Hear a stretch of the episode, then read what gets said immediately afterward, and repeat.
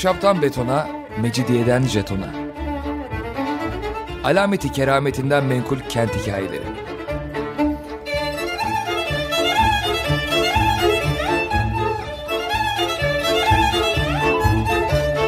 Hazırlayan ve sunan Pınar Erkan.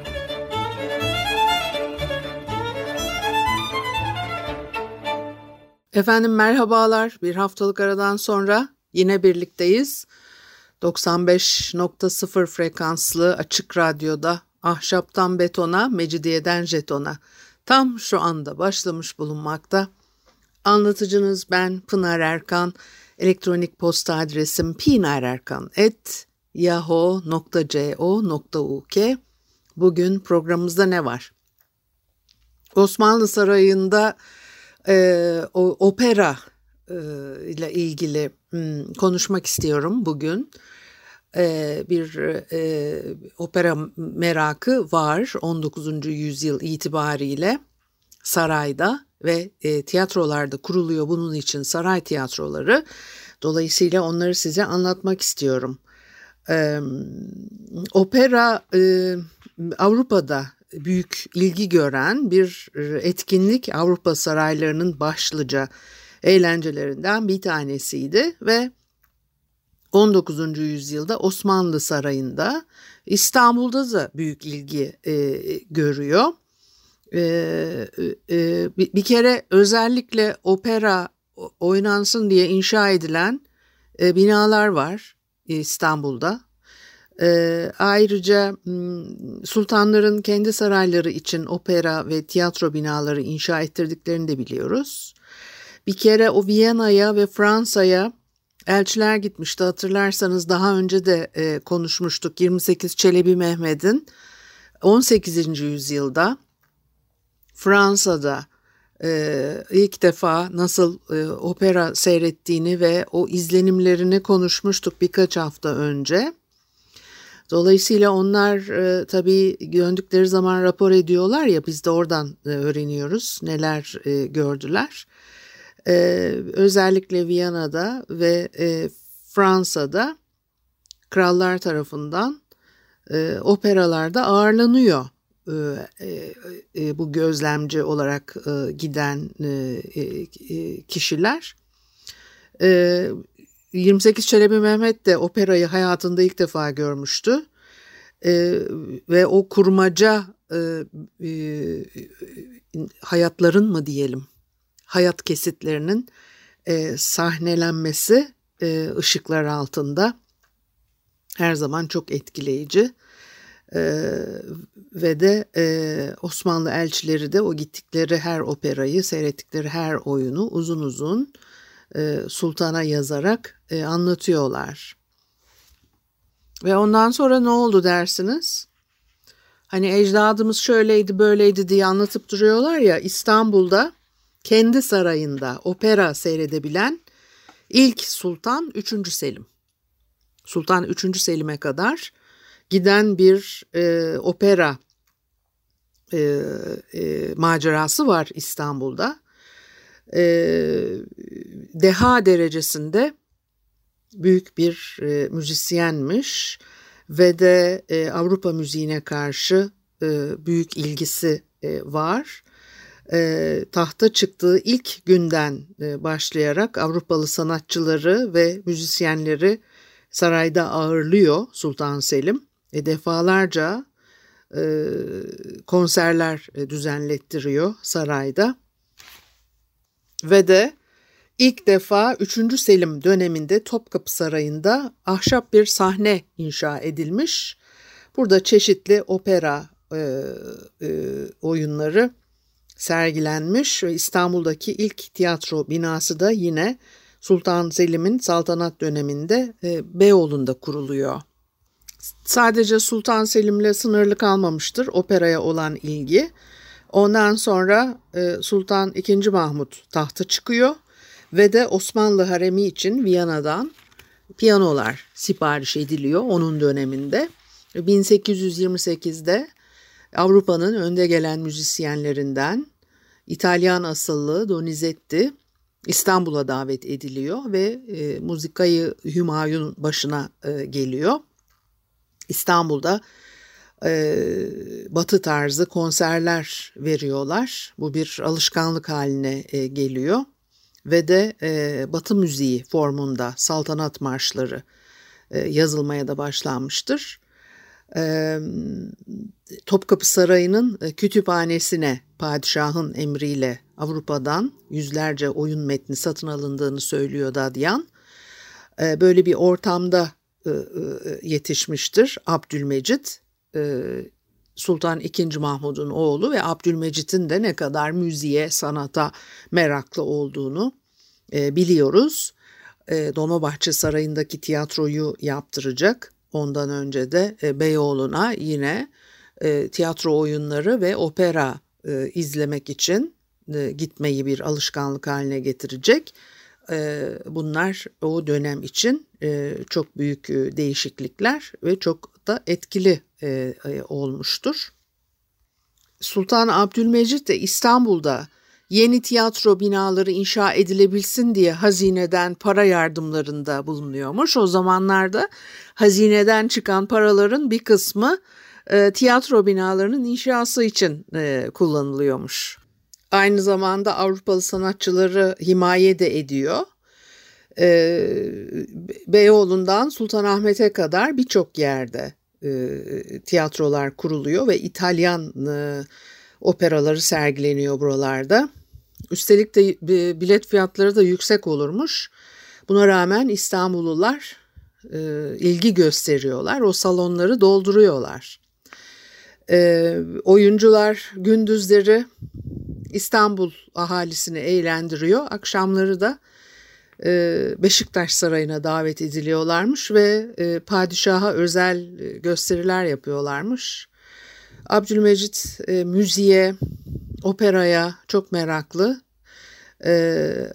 Dolayısıyla da hani böyle el altından desteklenen sanatlar değil bunlar. O Muzika-i Hümayun'un kurulduğunu söylemiştim daha önce. Abdülmecit zamanında da bale grubu filan kuruluyor. Birçok Avrupalı sanatçı İstanbul'a geliyor. Adeta Saray Tiyatrosu'nun bir konservatuar gibi işlediğini anlatırlar anılarında. Ve de Sultan Abdülmecit opera sanatının halk arasında yayılması için opera ilgi görsün diye çok çaba sarf etmiş. O Naum Tiyatrosu meşhurdur Beyoğlu'nda. Naum Tiyatrosu'na gelerek izliyor sahneye konan oyunları. Naum Tiyatrosu'nu sürekli destekliyor. Ve de 19. yüzyılda meşhur iki yangın var. Beyoğlu Pera yangınları 1831 1870 yıllarında. Şimdi Ocak 1847'deki bir yangından söz ediyor Dadyan. Ben 1831 yangınında hasar gördü Naum Tiyatrosu diyebiliyordum ama tarihi 1847 olarak vermiş.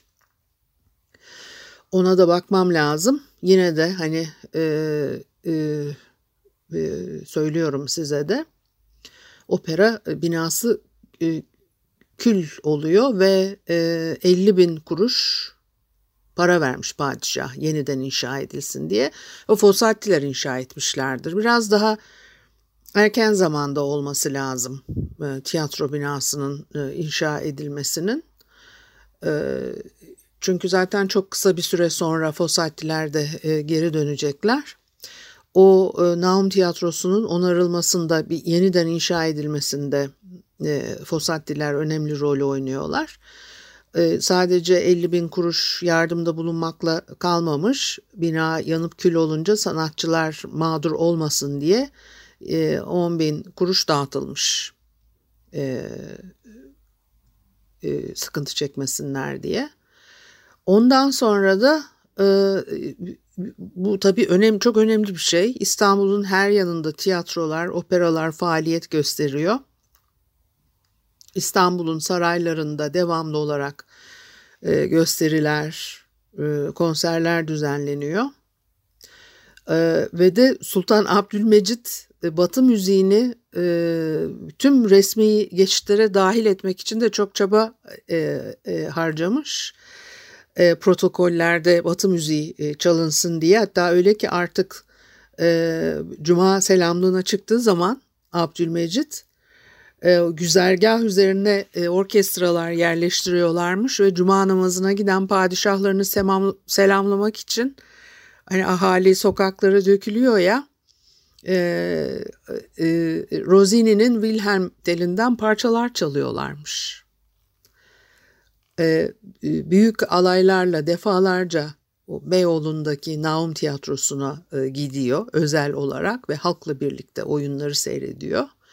Ondan sonra da kendi saray tiyatrosu yapılsın istemiştir ve sonra da neler olmuş? Bir müzik arası verelim. Ondan sonra da o tiyatronun çok enteresan hikayesi var. Abdülhamit'in de çok enteresan bir özelliği varmış. Onu anlatacağım size ama ikinci bölümde. Efendim, Açık Radyo'da Ahşaptan Betona, Mecidiyeden Jeton'a devam ediyor.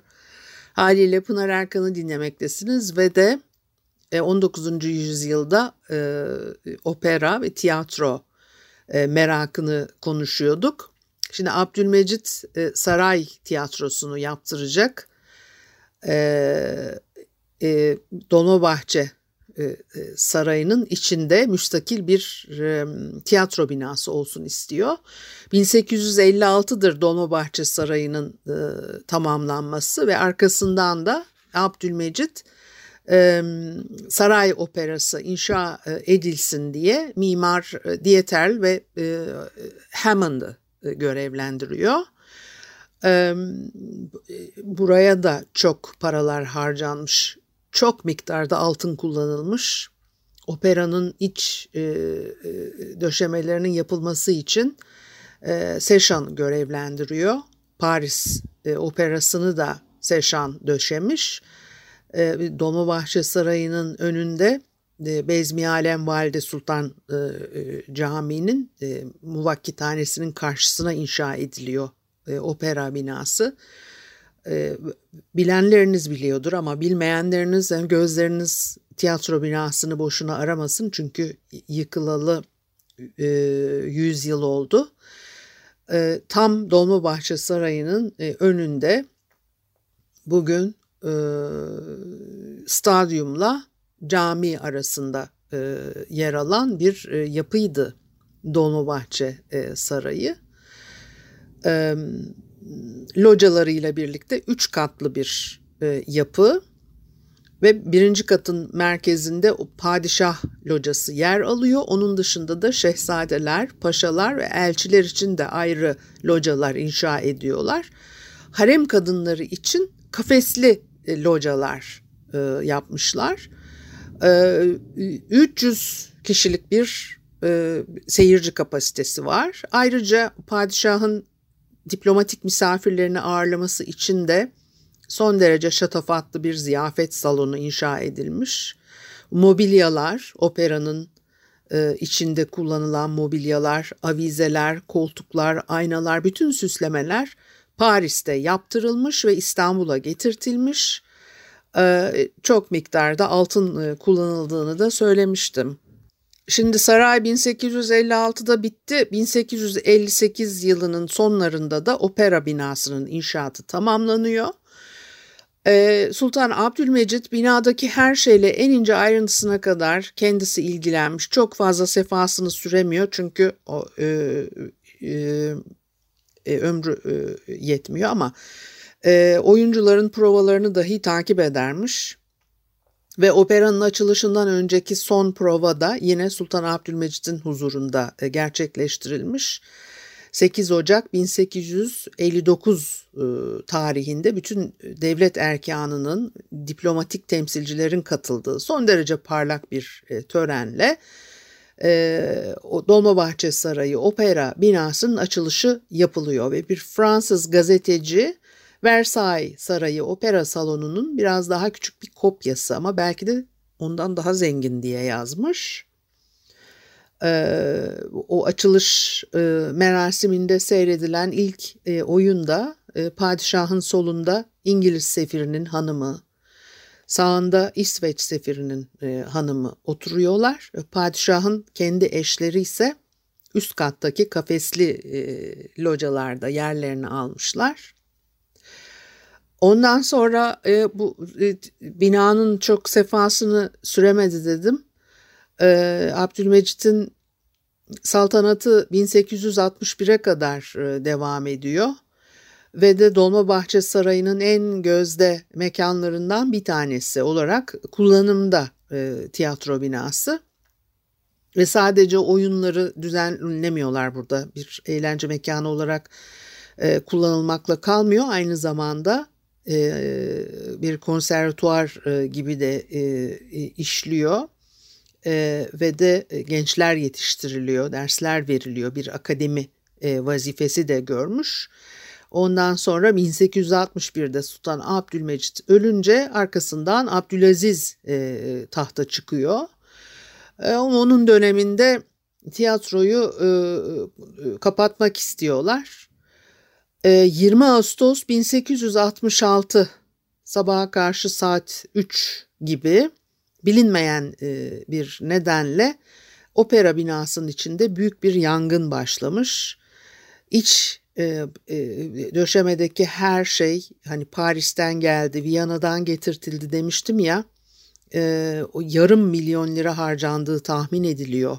Opera binasının içi için tamamen yanarak viran bir hale dönmüş maalesef. Yangının arkasından da Sultan Abdülmecit'in o özenle yaptırdığı opera binası esnab-ı amireye bağlanarak saray ahırı olarak kullanılır olmuş. Ve uzun zaman da İstanbulluların zihninde opera kimliğini korumaya devam etmiş ama bu bina ahıra dönüştürülmüş de olsa ve tiyatro tavlası ismiyle anılıyormuş o yıllarda. Çok üzüntü verici bir şey elbette. Henry Prost önemli bir etki yarattı İstanbul'da, biliyorsunuz. Galiba biz hiç Henry Prost konuşmadık. Programlardan birinde biraz Henry Prost konuşsak iyi olur. İmar planı yapıyor İstanbul için ve yol genişletme çalışmaları nedeniyle yıkılmasına karar veriliyor. Tiyatro binasının Beşiktaş-Kabataş aksını kapatan bir konumlanışı var tiyatro binasının. Dolayısıyla 1937'de yıkılmıştır bina ve hiçbir şey geriye kalmıyor. Çok az fotoğrafı vardı. Son yıllarda biraz daha ortaya çıkmaya başladı. Ben de şahane bir iki fotoğraf var. Onları sizinle paylaşmayı çok istiyorum. Onun için de Twitter'a bakmanız lazım. Orada paylaştım fotoğrafları. 1876'da Abdülhamit tahta çıkıyor. Şimdi Abdülhamit'in dedim ya ilk yarının sonunda, Abdülhamit'in de çok enteresan bir bağı var tiyatroyla. Operaya, tiyatroya tutku derecesinde bir merakı var. Batı müziğine ne kadar meraklıysa Türk müziğinden de o kadar haz etmezmiş, Dadyan söylüyor. Sarayda mümkün olduğu kadar Türk müziğinin ve klasik oyunların oynanmamasını istermiş. Türk müziği fa minördür, insanı efkarlandırır. Halbuki Batı müziği daha farklıdır. Zaten Türk dediğimiz müzik de Türk'ün değil, bize Acem'den, Arap'tan geçmiştir dermiş Abdülhamit. Ve çocuklarının da bu şekilde yetiştirilmesini istemiş. Yani Batı müziğine hakim olarak yetiştirilmesini istemiş. Müzik eğitimlerine çok önem vermiş. 1889 yılında Alman İmparatoru II. Wilhelm İstanbul'a gelecek ve de onu bir tiyatroda ağırlamak istiyor. Avrupalı hükümdarların yaptığı gibi operaya davet etmek istiyor. Fakat Dolmabahçe Sarayı'ndaki bina yanmış. Yıldız Sarayı'ndan çok dışarı çıkmayı da sevmiyor ya. Yıldız Sarayı içinde bir bina istiyor. Bu ahırlarla ilgili bir şey var. Yıldız Sarayı'nda da ahır olarak kullanılan eski bir binanın yerini belirlemiş o ve Doranko'ya, Raimondo Doranko duymuşsunuzdur diye düşünüyorum. O dönemlerde İstanbul'da çok eserler yapmış bir mimardır. Planları çiziliyor. 1888 yılında Yanko Kalfa tarafından inşa edilmeye başlıyor. Ve de 1889 yılında Alman İmparatorunun ziyaretinden birkaç ay önce de tamamlanıyor. Böyle hani çok tiyatro binası olduğu anlaşılmıyor dışarıdan, 2 katlı ve 150 kişilik kapasitesi olan bir binaymış bu Yıldız'daki inşa ettirilen tiyatro binası. İlk katta bir salon var, üst katta U planında 12 loca tasarlanmış. Ve de sahnenin tam karşısındaki büyük loca padişaha ait. O tiyatrodaki mobilyaların, eşyaların çoğu Yıldız Marangozhanesi'nde imal ediliyor ve ilk inşa edildiği günden itibaren de yapıda elektrik sistemi var. Günümüze ulaşan da tek tiyatro binasıdır bu o zamandan beri. Her çarşamba, cuma ve pazar günleri mutlaka tiyatroda oyunlar olurmuş. Özellikle cuma günlerini çok önemsiyor Abdülhamit. Çünkü o gün cuma selamlığı düzenleniyor ya. Yıldız Sarayı Tiyatrosu Sultan Abdülhamit için sadece bir eğlence, misafirlerini ağırladığı bir yer değil. Aynı zamanda padişahın düşünme ve karar verme mekanıymış da.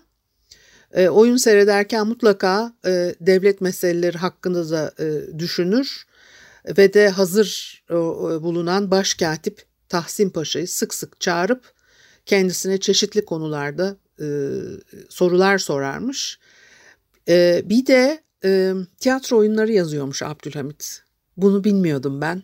Öğrenince çok heyecanlandım. Onun için böyle sizinle de öyle paylaşmak istedim. Abdülhamit'in tiyatro oyunları yazdığını bilmiyordum gerçekten de. Bunları saray çalışanlarını ikaz etmek için oynatırmış. Eğer hani çalışanlar için de yaptıkları çalışma tarzı hoşuna gitmeyen varsa onların yüzüne karşı bir şey söylemez de bir oyun yazar sahnede oynatırmış herkesin önünde. Böylece vazifesini o sultanın istediği şekilde yapmayan görevli de uyarılmış olurmuş. Çok enteresan değil mi? Yani 2. Abdülhamit bu oyunları yazıp oynatıyor. Saray çalışanlarına dersler veriyor. Ama sultanın yazdığı bir oyunun sergileneceğini haber alan saray çalışanları da tedirgin beklemeye başlarmış. Acaba hangimize bir uyarı hani gelecek bu oyunda diye. Çok önemli operaları Boccaccio, La Mascotte, Traviata, Norma operaları gibi onları oynatıyor bu tiyatroda. Dünyaca ünlü isimler, içlerinde Sarah Bernhardt da var. Burada geliyorlar, sahne alıyorlar. Ve de işte tiyatro bir gösteri yapılacağı zaman sanatçılar sahneye temanna ederek çıkıyorlar. Özellikle de resmi marş, hani Hamidiye marş çalınıyor. Ondan sonra da gösteriye başlıyorlar. Bittikten sonra yine temenna ederek sahneden çıkılırmış. Ve de opera ve tiyatroyla birlikte Türkiye'deki ilk sinemada yine Yıldız Sarayı'ndaki tiyatroda gösterilmiş. O önemli tarihi olaylara sahne olmuş bir tiyatro yapısı olarak karşımıza çıkıyor. Efendim, bu haftalık da bu kadar olsun. Haftaya görüşene kadar hoşça kalın.